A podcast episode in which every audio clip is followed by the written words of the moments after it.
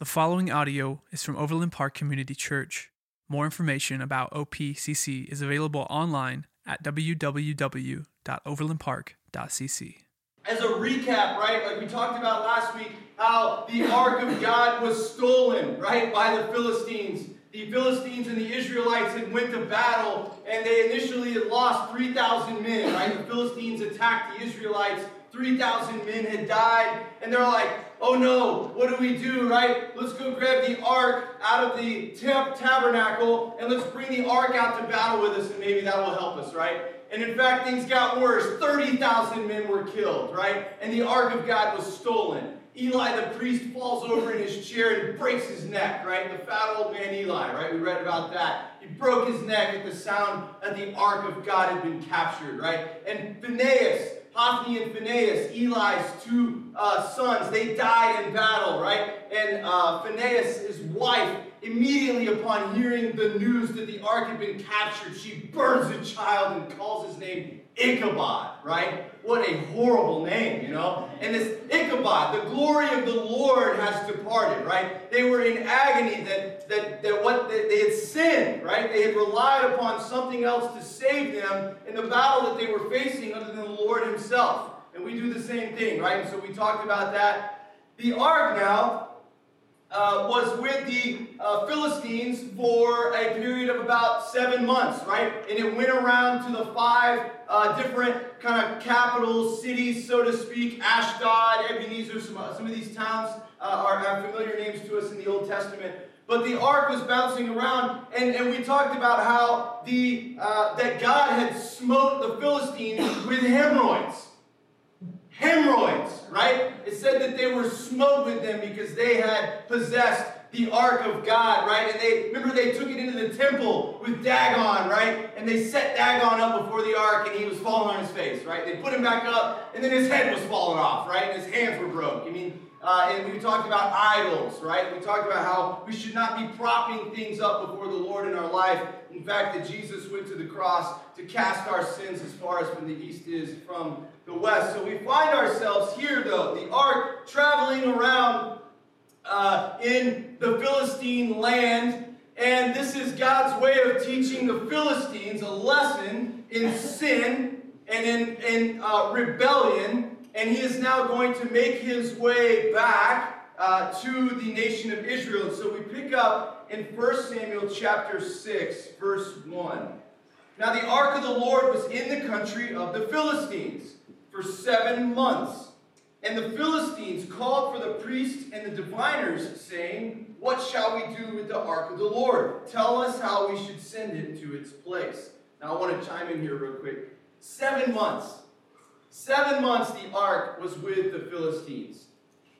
And for seven months they were smote with hemorrhoids and rats. Rats. Like bubonic plague type stuff, right? I mean, I don't know if you guys have seen pictures of what the bubonic plague looked like back whenever that was. I'm not a history buff. But man, what an absolute destructive disease, right? God Himself indeed smote the Philistines with this disease, yet they carried it for seven months. Seven months. Like, dude, the first sign of a hemorrhoid, man, like, I'm out on that thing, right? Like, dude, give me some cream, get me to the doc, I need some help, right? But man, the Philistines, it's, it's indicative of our sin. We are so reluctant. We are so reluctant to repent of our sin, and that is point one. One of today's message is we are so often reluctant to repent of our sin. Like, why in the world they had the ark for seven months? They knew that it was God striking them. They knew that He was casting judgment upon their sin, yet they just remained in it. We talked about that a little bit last week. How sometimes we choose the penalties of sin and we say they're worth it, Lord. Like we just continue in it. We know that we have sin in our life and we just do it and we just deal with the consequences and we say, Jesus, we believe that you're enough. We believe that you can overcome it, but we're just going to continue to choose this, this sin in our life because the penalties are worth it. That's what they were doing. They were saying the hemorrhoids and the plague was worth it to carry the ark. They, excuse me, they believed the ark was a prize, right? They had, they had this prized possession of the Israelites. Uh, and so may that be a little nugget lesson for us uh, to be careful. We, we are so reluctant to repent. Like, if you feel like the Lord is asking you to remove an area of sin in your life, I really encourage you to do it. I really, really encourage you to do it. And so, we're not quite to point two yet, um, but uh, we're going to move on here in verse 3. Um, oh, no, I'm sorry. Verse 2, uh, he says, They called for the priest and the diviners. They were looking for counsel that wasn't of the Lord. And so I want to also throw that nugget out Like the Philistines were looking to the priests and to the diviners of the day. These were not godly people. These were the diviners. These were the spiritual people, the religious people, the people that they thought may have had some sort of pipeline to God. Man, when we when we have something on our heart, we need to take it before the Lord Jesus. He is the only person that we needs to have uh, that we need to have an ear from, right? Is the Lord. Like, be careful of where you're seeking counsel. I'm not saying counselors are bad or, or psychiatrists or any of that, but I mean, a lot in today's world, man, like there are people making lots and lots of money giving really, really ungodly advice. Don't seek advice on anything in your life where you need the Lord's help, which is everywhere, from anyone other than the Lord Himself. Seek the Word of God. Like, Lord, there's nothing new under the sun. God has spoken about every single matter of fact in life in His Word. And so trust in that. And don't lean on other people, especially those that are not of the faith, that do not believe in Jesus Christ, because it will lead you astray. It is ungodly counsel. So, verse 3 So they said, If you send away the ark of God uh, of Israel, don't send it empty, but by all means return it to him with a trespass offering. Then you will be healed, and it will be known to you why his hand is not removed from you. Then they said, What is the trespass offering that we should return to him? They said, Five golden tumors, five golden rats, according to the number of the Lord of the Philistines. For the same plague was on all of you and on your lords, right? So they're basically, they turned these tumors and these rats into images of gold, five of them for each of the five cities that the ark had been in, and they were going to put it in this box next to the ark and ship the ark back to Israel. It says there in verse 5 Therefore you shall make images of your tumors and images of your rats uh, that ravaged the land, and you shall give glory to the God of Israel. Perhaps he will lighten his hand from you, from your gods, and from your land. Why then do you harden your hearts as the Egyptians and Pharaoh hardened their hearts? when he did mighty things among them? Did they not let the people go that they might depart? Verse 7 Now therefore, listen to this, this is bizarre. Make a cart, take two milk cows, which have never been yoked. Okay, so these cows have never had a yoke upon their neck, right? And that is an uncomfortable thing for them, right? So they're putting these cows in a, a compromised situation. It says, and hitch the cows to the cart, and take their calves from them. Take the calves back home. So, two things with these cows, right? One, they're putting a yoke upon them that has never been put upon them before, and the other thing was they took their calves from them. And we all know a mother a mother cow is not going to lose sight of her calves, right? She would practically kill herself to find her calves. So they are putting these cows at a disadvantage, right? With, with good reason. So here, we'll read on in verse 8. Then take the ark of the Lord and set it on the cart. Put the articles of gold which you're returning to him as a trespass offering in a chest by its side then send it away and let it go. Quick nugget here. Notice they did not put the golden tumors and the rats in the ark. They put it in a chest on the side. Take note of that. We'll come back to that here in a minute. And watch, verse 9. If it goes up the road to its own territory, to Beth Shemesh, then he has done us a great evil. Talking about the Lord. They're saying if, if indeed these cows uh, take the ark of the, of the Lord on this cart, if they go straight to Beth Shemesh, the town of Beth Shemesh, which was the first Israelite town, then we know that it was the Lord that has smote us with the rats and the hemorrhoids, as if they needed any more clarity. Um, but if not, then we shall know that it is not his hand that struck us, and it happened to us by chance right? They're testing the Lord. They put the, all odds against the Lord. They took the calves away from the cows, they placed a yoke upon their neck, and they sent them in a straight line in the desert to Beth Shemesh, a solid five hour trip for a cow. Like, what are the odds that these cows go straight there? They're practically zero, right? So they're still trying to uh, find a way to deal with their sin and to justify their sin and saying that, man, it's not actually the Lord's judgment on my life. This is why I'm struggling with this certain thing, or why I've got hemorrhoids, and why I've got the plague, and my family's dying. It can't be my sin. It can't be that, right? It can't be the Lord. Like, this must be chance. Like, talk about worldly wisdom there, right? I mean, that is how, it's exactly how the world thinks, man. So many people think that this life is random, that it's meaningless. They have no idea why they're here. They have no idea why certain things happen. They're blowing in the wind.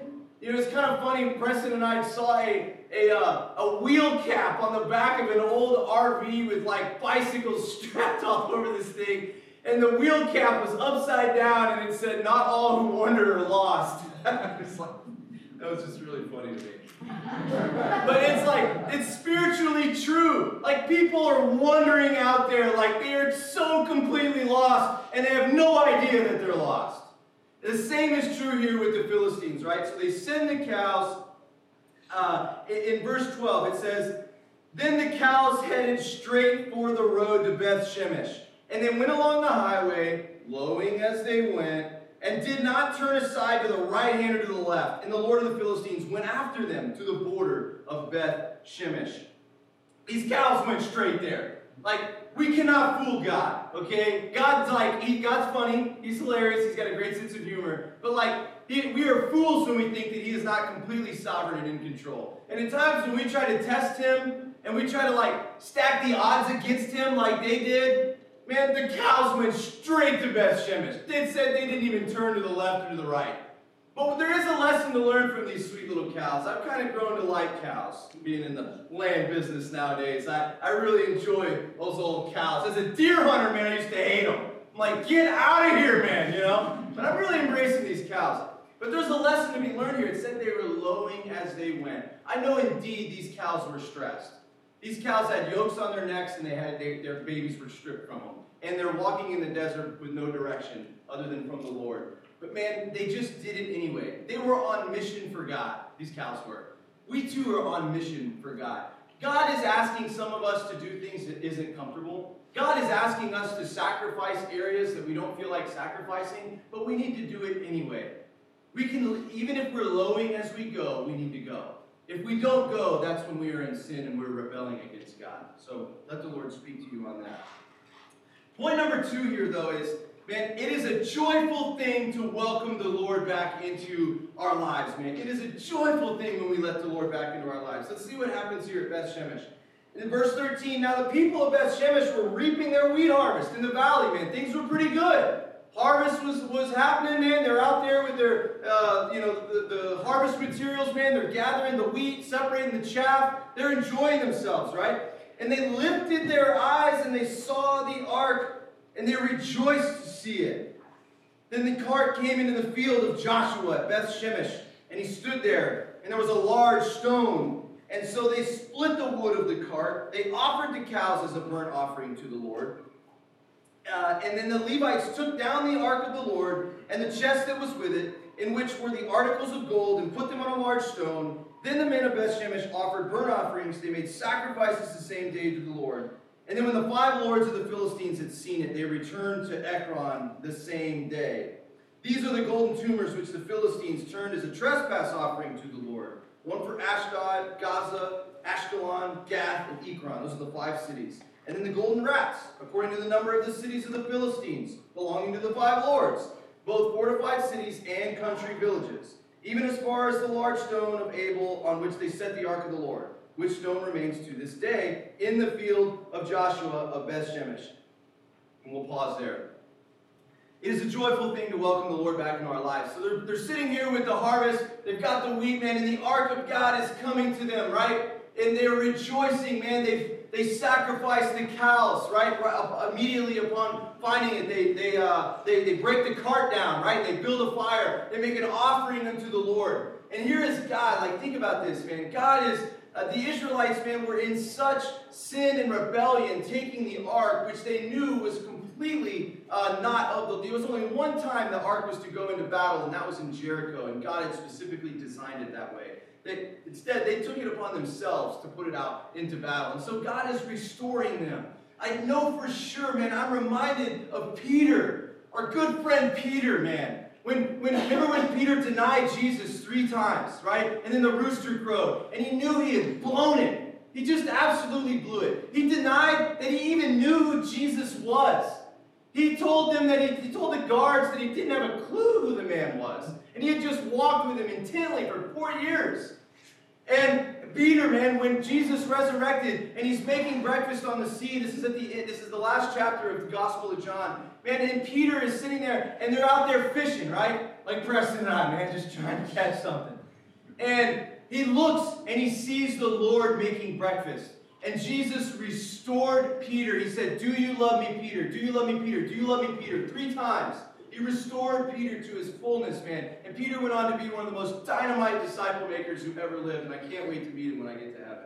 But that had to have been the similar feeling of these guys, man. The ark had returned home, man. God was redeeming them. Their sin created problems in their life, yet God still pursued them. And He does that for us. Like when we blow it, we blow it, man. Our sin separates us from a holy God, but yet He always is pursuing us, man. We need to rejoice in that. If there's something in your life that you have not let the Lord return home to you in, may that be an area of repentance for you today. Let the Lord back into your life and make an offering unto the Lord. Like, meaning, Lord, I am going to sacrifice this area because I know that this is why you came to die for me. Now, the joy was short lived. The joy was short lived. We pick up in 19. Then he struck the men of Beth Shemesh because they had looked into the ark of the Lord. He struck 50,070 men of the people. Now I will clarify this translation doesn't work very well. There's 50,000 people of the town, 70 of them died. Okay, but still, harsh judgment.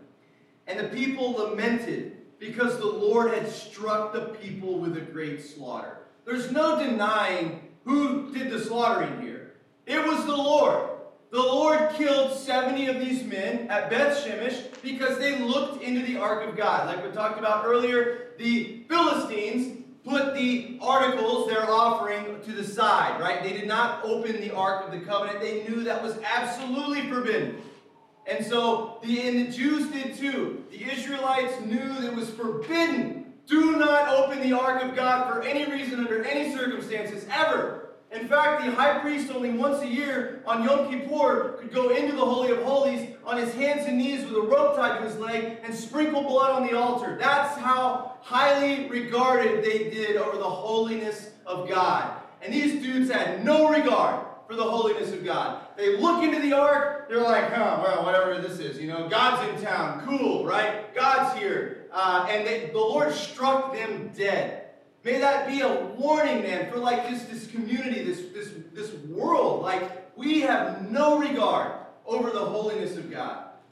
And that is, that is point number three. God is sovereign and holy, man, and thank the Lord for that. I wouldn't want to worship any God that wasn't holy and perfectly just.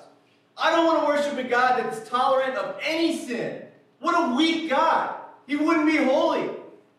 And so uh, he's, he's, he's completely intolerant of their disregard for his holiness, so he kills them. 70 of them dead. And what happens here is it says in verse 20, And the men of Beth Shemesh said, Who is able to stand before this holy Lord God? And to whom shall it go up from us? So they sent messengers to the inhabitants of Kirjath Jearim, saying, The Philistines have brought back the ark of the Lord. Come down and take it up with you. They didn't want anything to do with it. They were just like, get this thing out of here. The Lord had pursued their life. The Lord had made a way. The Lord sent these cows straight to them. The Lord was saying, Man, here I am. Welcome me home. And they were kind of like, whatever. They're looking in there. I guarantee you they were looking into the ark to see if there was something of value for them to keep so they could keep the ark going uh, wherever it was intended to go in Israel. And so, too, guys, we do the same thing, and particularly the lost world, man. But may it not be true of the church. This church, any church, anybody that's a believer in Jesus Christ. May we not just disregard the move of the Lord in our life. We are so quick to do that. Like God, we talked about in week two or three, I don't remember what it was, how God has gone to extremes, extremes to communicate to us, to show his love to us. No greater example than sending his own son, Jesus Christ, to die on the cross for our sin. Like, no greater example than that. God has gone to extremes to pursue our lives. And today, he is pursuing your life. Today, the ark of the Lord has rolled into Beth Shemesh. God himself has rolled right into your life. Don't be the guy that goes, What's in it for me? And then send the ark, man. Let Jimmy be the guy that leads the church. Let Shay be the guy that makes disciples. Let Corey be the dude that runs the music, you know, let him raise up a guy or two, man. No problem. That's on them, man. I got me a business. I got me a family. I got me a retirement plan, man. My financial advisor's got me squared away. Like, guard yourself, man. Like, the Lord has a plan for your life, and He said, Seek first the kingdom of God, and all these things will be added unto you. Like, your job's going to be fine. The business is going to be fine. Your retirement's going to be fine. If you seek first the kingdom of God. Jesus said, Go therefore and make disciples, baptizing them in the name of the Father, the Son, and the Holy Spirit, teaching them all that I have commanded you. Like, all that I have commanded you. That's a really important part.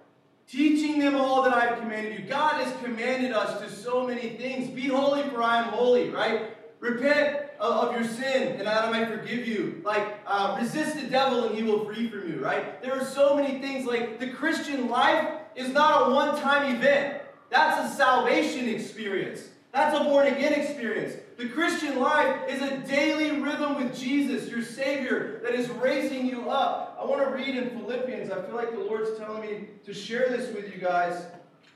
Paul says in uh, chapter 3, verse 12, Not that I have already attained or already perfected, but I press on that I may lay hold that which is uh, that Christ Jesus has done for me. He says, Brethren, I don't count myself to have apprehended, but one thing I do, forgetting those things that are behind and reaching forward to the things that are ahead. Listen to this. I press toward the goal for the prize of the upward call of God in Christ Jesus, man. Paul is saying, I'm raising the bar in my life. I am pressing on to the upward call of God in Christ for me. He's saying God has a greater plan for me than to just receive salvation and to continue to live a life that the rest of the world looks like. He's saying, raise the bar, man. I'm always looking for the thing that God is going to do next in my life, and it's every single day. God is alive. Jesus is at the right hand of the Father right now, sitting on the throne of God, looking at you, going, I want to use you, man. I want to use you. Let me use you. He's begging. He's, it says that God is jealous for us. He is a jealous God. When you're jealous, man, you just long with incredible desire for something, right? That is God for us. Let Him have you. Don't be selfish. Let Him use you, and you will be so unbelievably blessed beyond measure. And the prize for your work is in heaven. Jesus said, Lay up for yourself treasures in heaven where moth and rust can't destroy and where thieves can't break in and steal. Not lay up for yourself treasures on earth where they can be destroyed, right? And so, man, let that be an encouragement to you guys. And I'm trusting in the Lord that that is a word. So I'll land the plane here. Big idea is holiness is not so much something that we have as much as something that has us. Like, like, like Paul said, in, in, in Philippians here. Not that I've already attained or am perfected, but I press on. I'm not perfected. I share that with you guys every week, man. Like, none of us in this room are. But we press on, man. Like, are you pressing on? Are you moving forward? Like, we are holy not because of what we've done or what we will do, but because He is. Found in Him and our identity is in Him, in Jesus Christ, then we can be found in a holy position. We can be used by a holy God. Our lives can glorify our Father in heaven. That is the light that a dark world needs to see. So I'll land here, and uh, I'll just ask you guys as Corey comes up to sing a song to be thinking, just be thinking, man, like, you need to welcome the Lord back home, like in Beth Shemesh? Do you need to uh, receive Him? There were some that received Him that wanted to make an offering unto the Lord. They wanted to restore themselves back to Jesus, man. They wanted to embrace Him. They repented of their sin. They just said, Lord, forgive me. I love you. I know you love me. It was a wonderful union. May that be us today. don't may it not be may we not be the ones that received the ark and they said, What is in it for me? May we not be people that came to church today going, What can God do for me? Looking into the ark. You know, what is he doing for me, man? Was the music good enough? Was the message good enough? I don't know. If it wasn't, I'm out. That's not what it's about when we follow Jesus, man. We, we submit ourselves. We humbly come before the Lord. Jesus said, in order to gain your life, you must lose it first. Like, may we be people that just are willing to give up our lives for Jesus because he did that for us. Thank you for listening to audio from Overland Park Community Church in Overland Park, Kansas. For more information, visit us online at www.overlandpark.cc.